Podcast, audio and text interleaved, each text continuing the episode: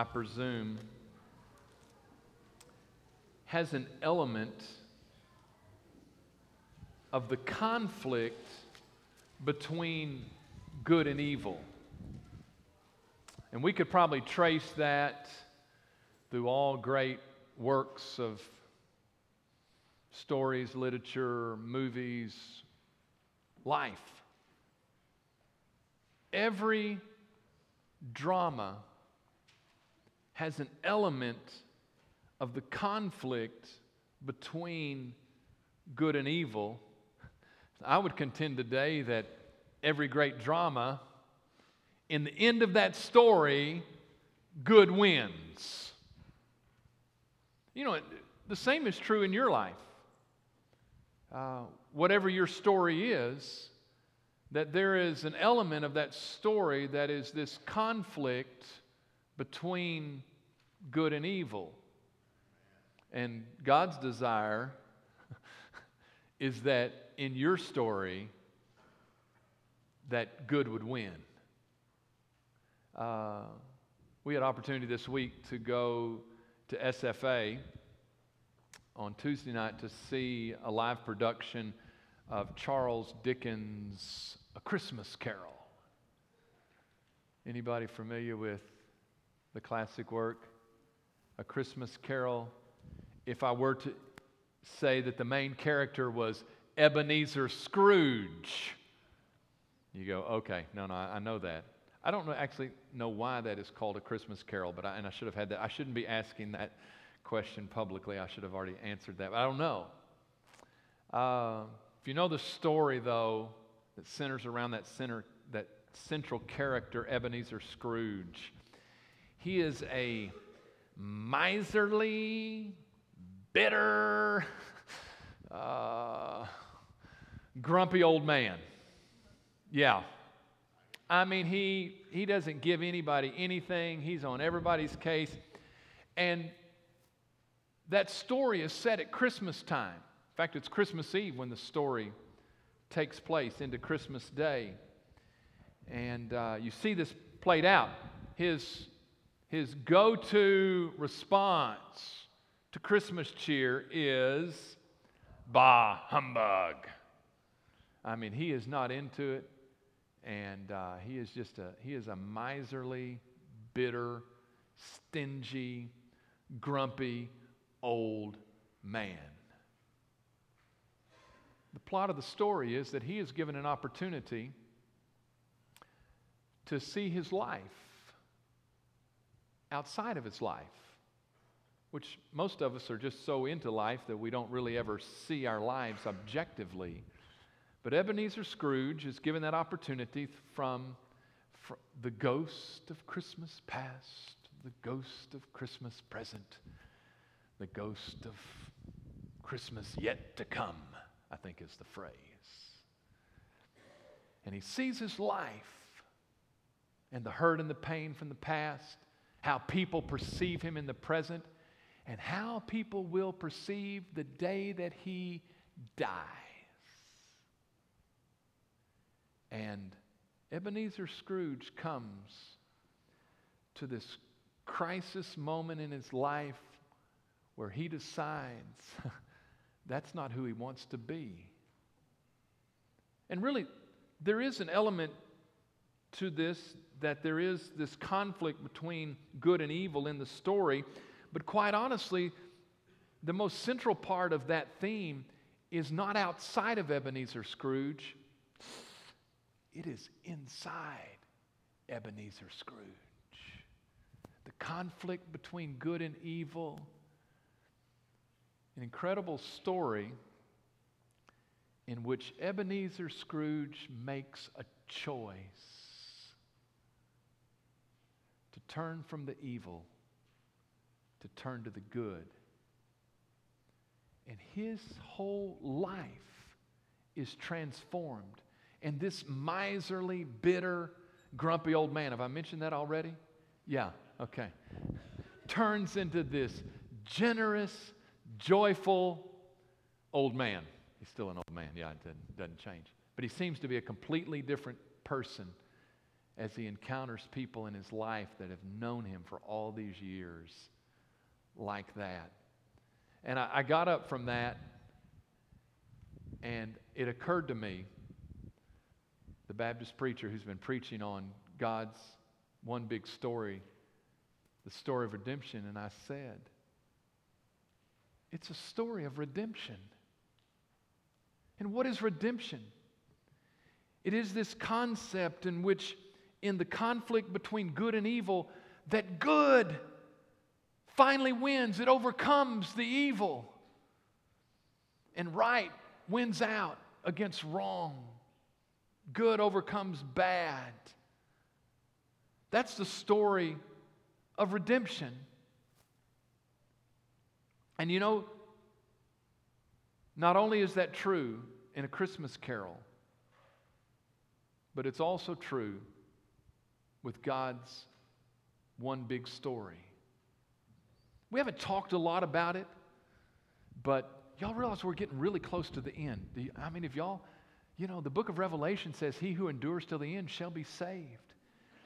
If you can really make it just, I mean, like, now next Sunday, I do need to let you know, I'm going to be here, but Cody's going to, Brother Cody's going to come, who is actually, he just got his doctorate. And so I need, I need a little favor. Uh, he won't listen to this on, on the internet, but he's Dr. Moree now. So every time you see him Sunday morning, say, Oh, good morning, Dr. Moree, okay? If you'll just say that he just graduated this weekend and he's gone. But next Sunday, he's going to preach a Christmas message. And then the Sunday after Christmas, I'm going to preach one final message on God's big story. We haven't talked a lot about it, but all in the midst of God's one big story, there is this conflict between good and evil. And obviously, God is good. And we see this in the opening chapters of Genesis as He makes everything day by day and He says, It is good. And I want you to understand, I said this that's been a long time ago. It's been 11 months ago that I said, you know, how is it that God knew that when He created something, it was good? Because there was no human being that looked at it and said, oh, that's good. That tastes good. That looks good. Oh, that's good. And what you understand, before human beings came, God declared things good. Good are those things that align with God's nature and character. Whatever God says, no, this is within my character and my nature, then that is good. And so you'd understand that which is not in align, alignment with his character and nature is bad, is evil. So obviously, God within his nature is good. It's, it's a, um, it's a self definition. God is good. And what we see is that in the midst of that goodness, even before human history is recorded, Satan rebels against God. He rebels against that goodness, and he becomes the personification of evil. And Satan, also called Lucifer, falls from his standing before God as one of the archangels, and he falls in pride and self exaltation. And it's not just that Satan falls, but it's once mankind, the one thing that God loved and made in his image comes into existence that in Genesis 3, the third chapter of the Bible, Satan, who is in rebellion against God, out of alignment with God, is evil.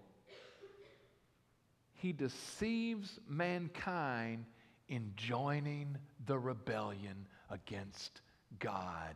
Do it your own way. And you know, if I had to put a definition to what sin is, sin is just doing your own thing. It's just you just saying, this is what I want to do and this is what I'm going to do. And that, that, can take a lot of different uh, expressions. But Satan wanted to do his own thing. And so he rebels against God. And then he infects the rebellion into mankind in Genesis chapter 3, and he deceives mankind into joining the rebellion. Now, here's the story. This is Genesis chapter 3. There's a bunch of chapters in the Bible. I'm supposed to know this. 11,889. I don't know that that's true, but anyhow, that may be something, somewhere along in there. That's the number that pops to my brain. God had a choice in Genesis chapter 3. God, in his justice, in his power, could have just gone, no, uh, whatever, that's like God like striking people dead and just, he could have just obliterated Satan. It's like, no, I'm so done with you. Mankind, you've sinned. You're gone. It's over. Well, it would have been a really short book. It would have been like two sermons if we were preaching through the whole Bible. And we wouldn't, well, we wouldn't be here, would we? Okay, so we wouldn't have to worry about that. Here's one of the, the major turning points in the Bible is God allows the rebellion.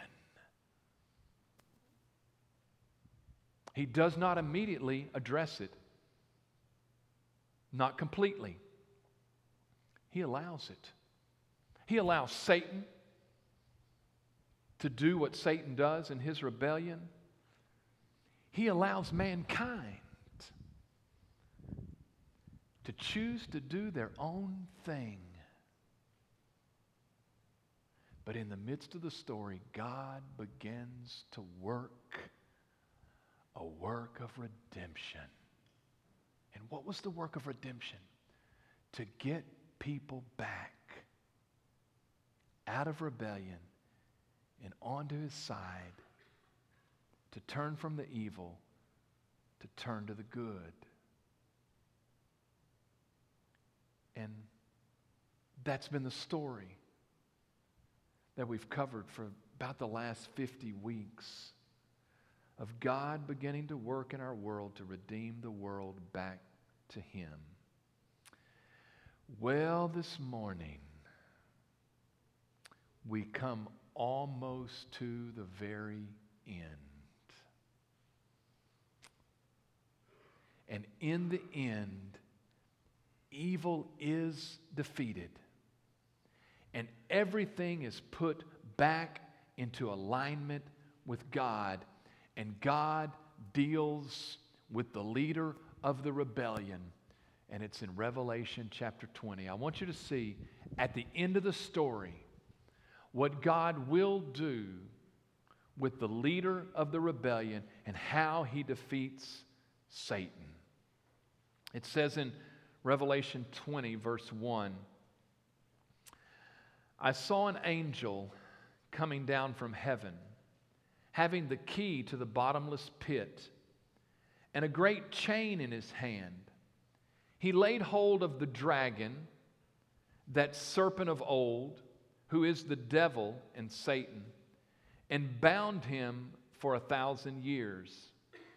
And he cast him into the bottomless pit and shut him up and set a seal on him so that he should deceive the nations no more till the thousand years were finished. But after these things, he must be released for a little while. Um, at this point in the story of Revelation, the last days, Jesus has come again. The believers have been resurrected, they have been brought into eternity. And God begins to deal with the force of evil. And there are some places that I need you to be aware of. And the first place comes up in the first verse when it says, Then I saw an angel coming down, down from heaven, having a key to the bottomless pit. Uh, the bottomless pit, you can see this on your reference sheet. We'll looking at your, we'll be looking at your reference sheet here in just a minute, but you can look at it now. The bottomless pit is the dwelling place of Satan and his demons. This is their house. This is where they live, the bottomless pit. Um, there is heaven, there is earth, there is the universe. God dwells in heaven. But Satan and his demons dwell, or not, but they are not bound to the bottomless pit. It is where they live. And it says in verse 2, and I, uh, hey, Nathan, can we put verse 2 on the screen again? uh, I want you to see this. I want you to see these words for Satan. It says, And that angel laid hold of the dragon, that's the first, that serpent of old, that is the second, who is the devil, that is third, and Satan, fourth, and bound him for a thousand years. Um, let's think about who Satan is, just based on the names in this one verse, because each word gives a different dimension to who Satan is. Now, dragon is a symbolic term that's used of Satan uh, throughout the book of Revelation. A dragon would have been known for its power. And to, to speak of Satan as a dragon was to speak to his power. Uh, you can see some of these references on your sheet, so uh, just know that you have them if you want to look over them. But in Ephesians chapter 2, verse 2, it says, In which you once walked according to the course of this world, according to the prince of the power of the air, the spirit who now works in the sons of disobedience. Satan is described as the prince of the power of the air. Know for sure that Satan has power, and he has enforced that power in the domains where God allows him, and that is on this earth. The second word that describes Satan is the word serpent of old. It flashes back to Genesis chapter 3 when it says that the serpent was the most cunning of God's creations. And he says to Eve, Did God really say? Did God say? To speak of Satan as a serpent speaks about his deception. And that goes back to the very beginning. Satan deceives the, the man and the woman into doing their own thing so that they can be exalted really as gods of their own life. I will do what I want to do. That is the essence of sin that I rebel against God and I say, I'm going to do my thing. And Satan has done that, and as the serpent of old, he is engaged in deception. In fact, it uses it in verse 3 here. It will use it again in verse 7. It will use it in verse 10 that we will see. Satan is a deceiver, or what Jesus described as a liar. If God is the God of truth and Satan opposes everything that God does, know that when Satan speaks, he speaks lies. In John 8 44, Jesus said, and this is on your sheet, You are of your father, the devil, and the desires of your father you want to do. He was a murderer from the beginning and does not stand in the truth because there is no truth in him. When he speaks a lie, he speaks from his own resources, for he is a liar and the father of it. Satan's activity throughout history has been to deceive people into leaving the good and going to the evil of rebelling against God. The third word in this verse is the word devil.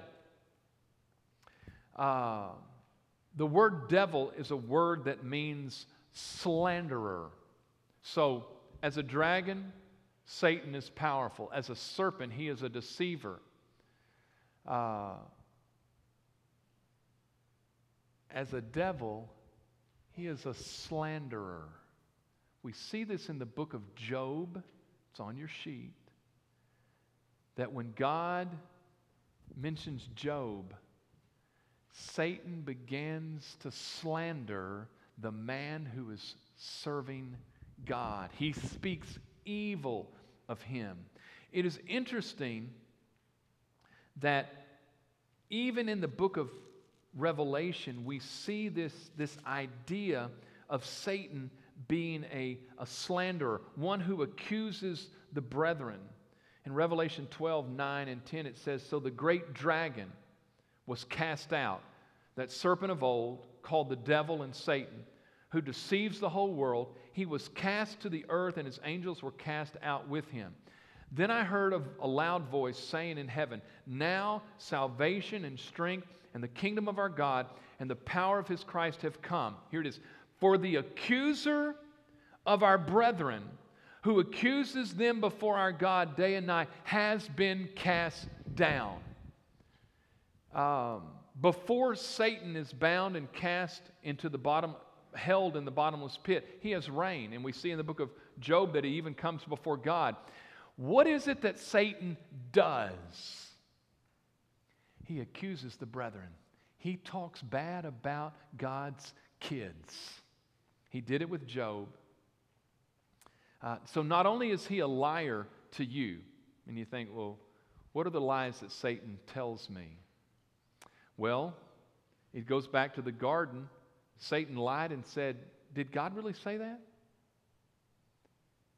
God, Satan will put will make you want to question whether God's word is true, whether God loves you, uh, whether you can change. The, the lies of Satan is God's word is not true. Uh, God does not love you. He will lie to you and he say there is no hell. We're going to get there here in just a minute. Uh, he will say you cannot change. You are who you are. And you will, you, need to, you will live in that shame. And God cannot forgive you of that. So not only does he lie to you, but before God, he slanders God's kids and accuses them of wrong. This is interesting because what you understand from other scriptures is who is the one in the presence of God who is making intercession for us? Jesus. So, in the midst of the slander, as a child of God in the heavenly courtroom, Satan is accusing, Jesus is saying, I died for that. My blood covers that. That's one of yours. They've placed your faith in you. And so Jesus intercedes for us while Satan slanders us. The, the last word is the word Satan, is word Satan, for Satan, yeah. And, and Satan is a word that means uh, uh one who opposes, an enemy, an adversary. Everything that Satan does, he does to oppose God. Whatever God says is good, whatever God stands for, Satan, that's why he's a liar, because God is truth. Therefore, everything that comes out of Satan's mouth is a lie. He is the one who opposes God and everything that is godly. That's why in 1 Peter 5 8, uh, Peter says, Be sober, be vigilant, because your adversary, the devil, walks about like a roaring lion, seeking whom he may devour. That is who Satan is. In fact, those words denote his activity from, from the beginning of the rebellion, really since Genesis 3. He is one who has exerted power as a dragon.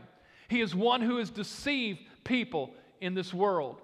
He is one who slanders God's children. If he can't keep them from becoming God's children, he will accuse them before God in his presence, and he will do everything he can to oppose.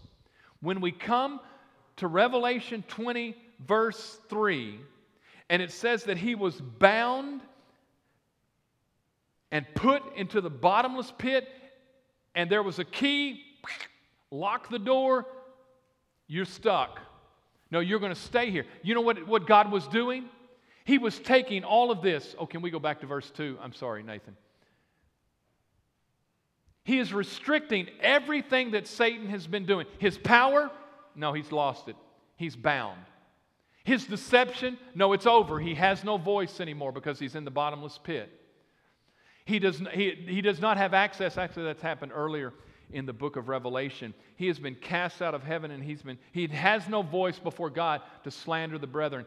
And because he is bound in that pit, he no longer has a place to oppose the activity of God in the world. When God binds him and places him in the bottomless pit, He has restricted everything that Satan has done. I want you to see in verse 7 through 9 that then God defeats Satan. I don't have time this morning. The verses I've skipped are about the millennium, the thousand year reign of Christ on the earth with the saints. Everything couldn't make it into the 52 sermons, understand. Talk to me later or just Google it. It'll be fine, okay? You'll be all right. You, will want to be there, but we don't have time this morning. Verse 7 He's bound for a thousand years. Verse 7 Now, when the thousand years have expired, Satan will be released from his prison. And he will go out to deceive the nations which are in the four corners of the earth, Gog and Magog. Together, that's an Ezekiel reference. Mm.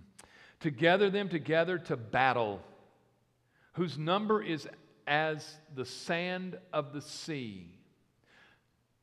They went up on the breadth of the earth and surrounded the camp of the saints and the beloved city. And fire came down from God out of heaven and devoured them. That was the from earlier. No, finally, there's just a pitched battle, and God said, Let's just get this over with because you defeated. And I've been holding back all of these centuries, but no, now's the time. And I'm gonna, this is going to be a, a visible battle, and you're going to be defeated. And God defeats Satan. And then it says in verse 10, this is how the story plays out.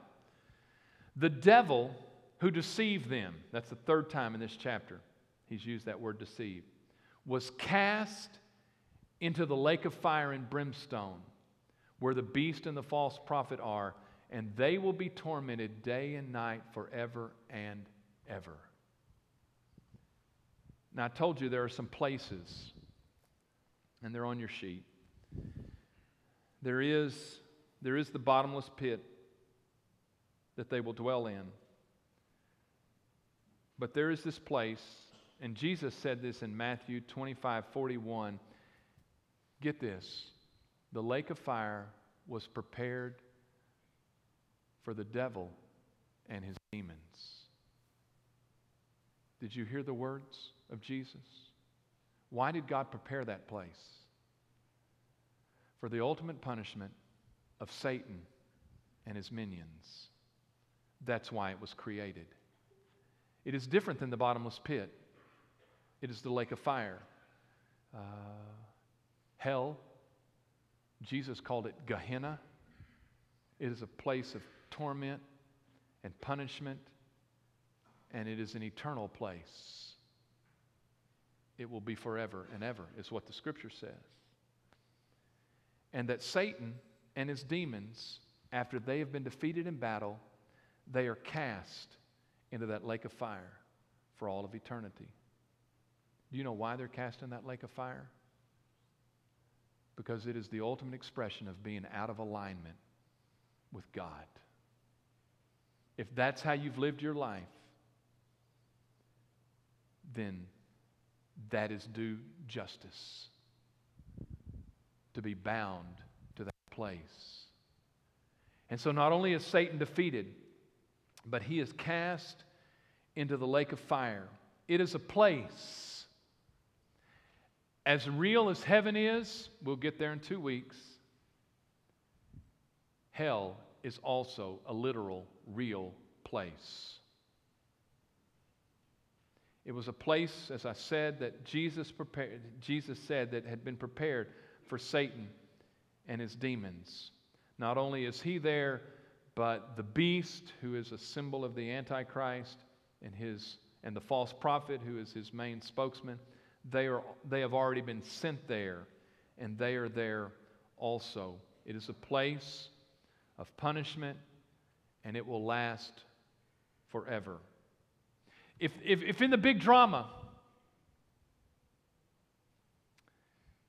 of God's one big story, there is God, there is mankind, and there is Satan and his demons.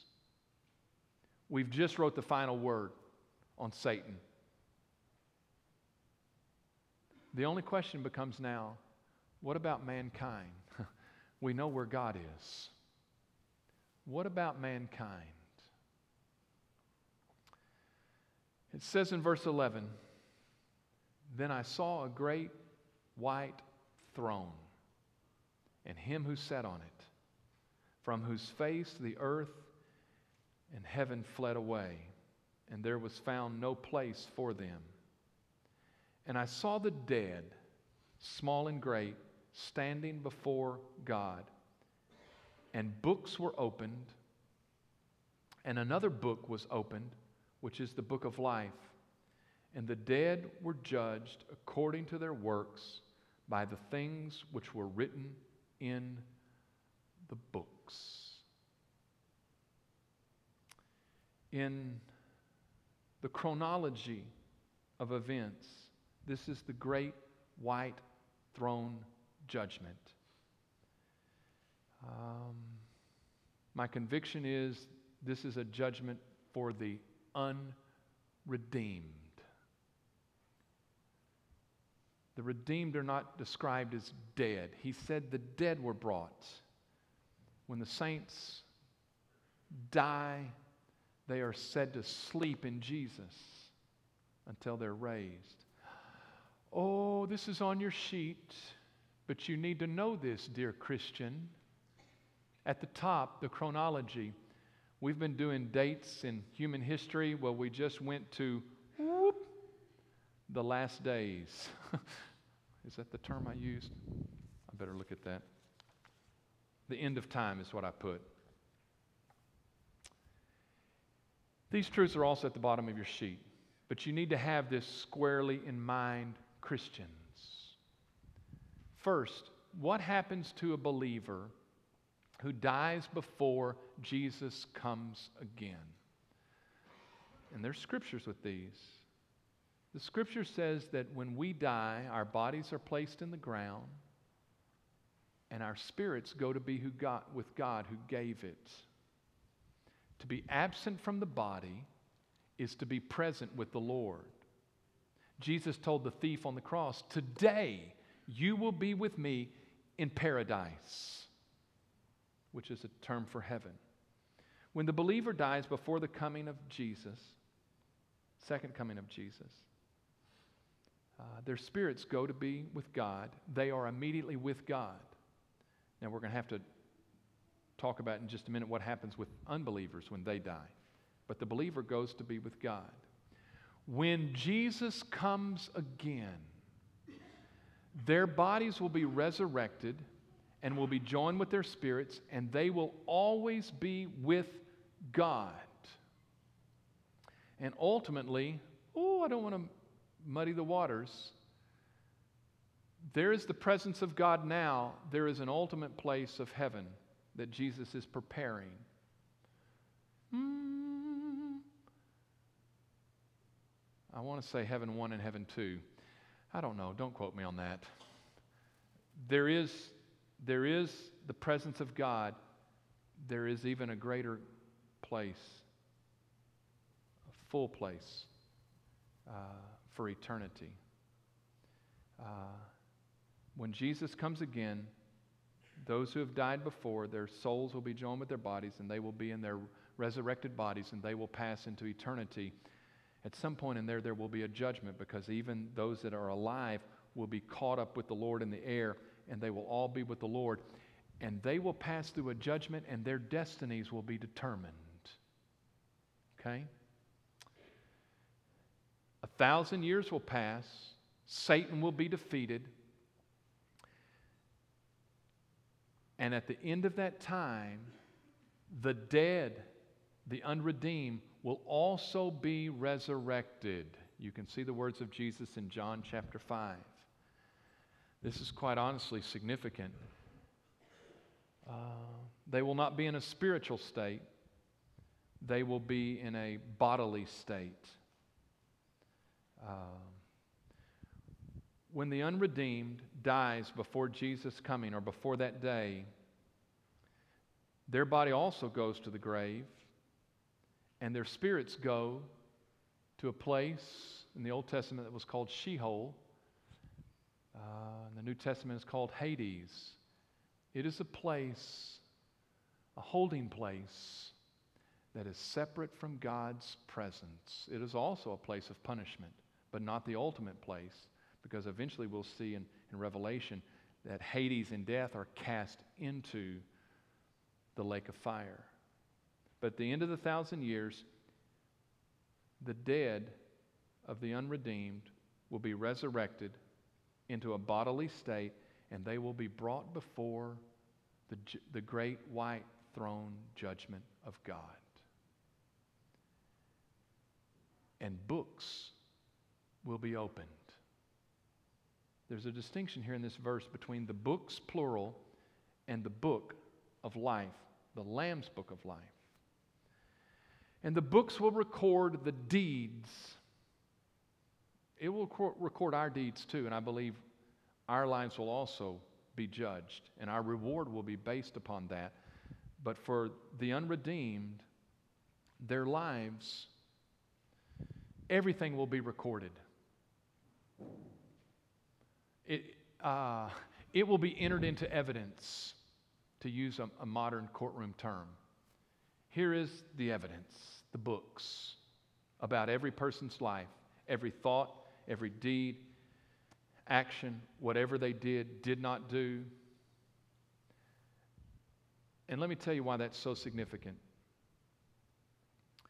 It's because God will be a perfect judge, and He will know everything about the unredeemed. And let me tell you, what the evidence will show is that the unredeemed entered into the rebellion against God. There won't be a question of, well, you know, I think they did better than this person. No. In fact, quite honestly, the book will also record that of me, but there'll be a distinction here in just a minute. Everyone's life, the evidence that is in the books will make it very clear they chose to do their own thing, some worse than others. In fact, punishment will be based upon that, just as our reward will be based upon our works. Their punishment will be based upon their works. The evidence will make it very clear that each one of them, quite honestly, the evidence is very clear for each one of us. We entered into the rebellion. We were deceived. We chose, we thought to do our own thing. But you know what? It's not our own thing, it's the deceiver's thing. And the evidence will be laid out, and it will be very clear, person by person, that they entered into the rebellion. Um, let me read on down it says in verse 13 the sea gave up the dead who were in it, and death and Hades delivered up the dead who were in them. And they were judged, each one according to his works. Then death and Hades were cast into the lake of fire. This is the second death. And here it is in verse 15, our last verse. And anyone not found written in the book of life was cast into the lake of fire. The book of life simply records the names of those of the redeemed. Let me be very clear how you get into the book. Well, the Bible says that all of us have sinned. All of us came to a point in life where we knew the difference between right and wrong, and we chose wrong. We entered into rebellion against God, sin. We chose to do our own thing, and we were alienated with God. Whether you verbally acknowledge this or not, you joined Satan's team. I joined Satan's team. There was no question with my mama that I was a sinner. Yeah. That was not the question of the day. Um, but when the gospel is preached, is taught, is shared, and a person who lives in rebellion sees the truth of Jesus Christ that God has provided only one way of salvation to escape the judgment for our rebellion. And it is through the shed blood of Jesus Christ. And when people come to the place in life and they say, I will make a choice to turn my back on the evil and turn to the good, and that I ask Jesus, it's the Lamb's book of life, that his blood would be applied to my life, and I would ask him to forgive me of my sins, and I commit my life to him, and I trust my life that he will get me to the place where God will be when I die. And even someday he will redeem my, my body that is decayed and died. I will be in the presence of God. I made that decision when I was 10. I made a life choice as someone in rebellion against God to say, I will choose Jesus. My name was written in the Lamb's book of life. And there'll be a lot of bad things written about me in the books. And I will be judged according to those things. But my destiny will be determined whether my name was in the Lamb's book of life, singular book. It is a life choice that I made, and that I will, I will be allowed to escape the lake of fire and be ushered into the presence of God, not because of anything I did other than turn my life to trust in Jesus, God's only way of salvation redemption. And many of your names, I'm sure, are written in the Lamb's book of life. But for those who did not choose that, regardless of how good our society or they themselves see themselves, or as bad as they see themselves, we have all sinned. We're alienated from God. There is only one path of salvation to escape the lake of fire, and that is through Jesus Christ. Anyone's name who is not found written in the Lamb's book of life will also,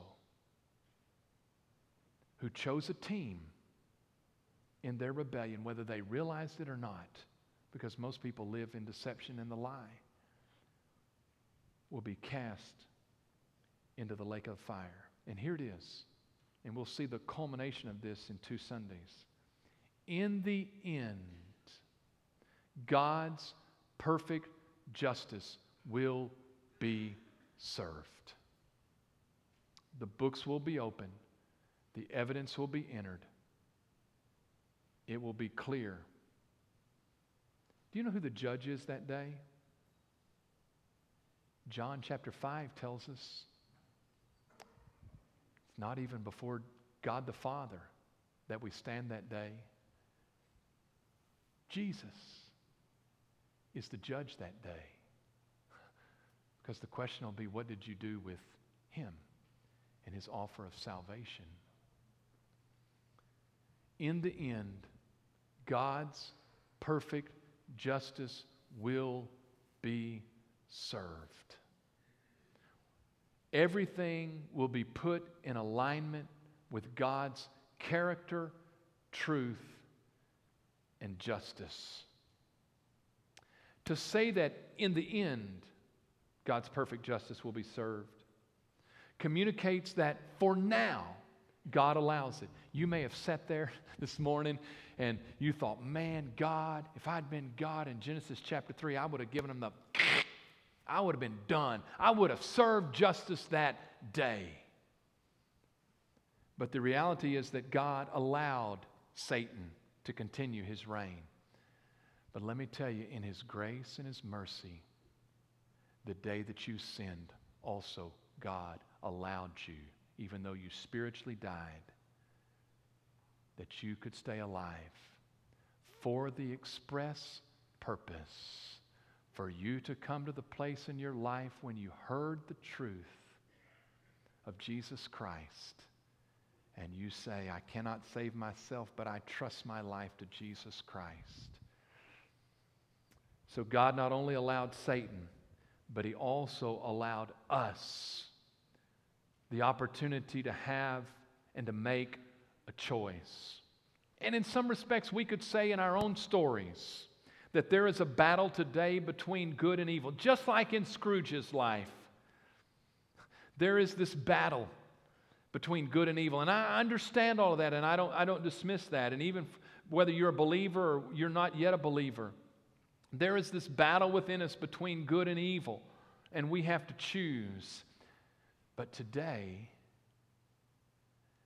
what do I want to impress upon you is that there must be a life choice where you come to the time. I understand daily choosing between good and evil. But let me tell you, if everyone in this room is old enough, we've dismissed the children. Anybody that's small, no, you've reached the age of accountability. You've known right and wrong. You have sinned. It's not the question today. Someday it's going to be opened up in the books, it'll be very clear.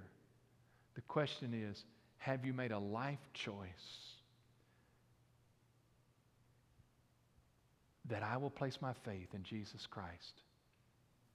And I will allow that sinless, ultimate sacrifice for my sins, the shed blood of Jesus Christ, to cover my life. Uh, if you will make that choice today,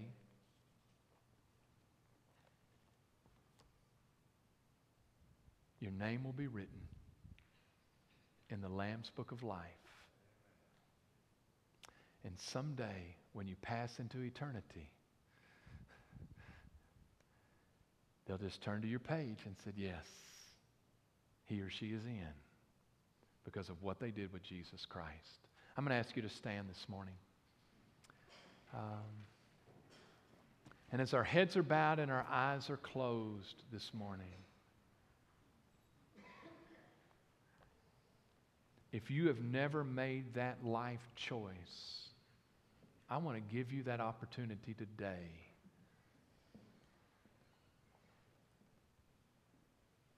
To make that choice, you must admit to God that you are a sinner. You must confess with your mouth that Jesus Christ is the only way of salvation and ask God to have Christ come into your life and for his blood to forgive you of your sins and you must be willing to commit your life to Christ. The Bible says you must confess it with your mouth. When I was 10 years of age, I prayed a prayer like this. And it said, Dear God, I, I know I'm a sinner. And I believe Jesus died for me. And I ask Jesus to come in my life and forgive me my sins. And I commit my life to Him. Thank you, Jesus, for saving me. This morning, I want to give you an opportunity to make that life choice. As our heads are bowed and our eyes are closed, if you've never made that choice,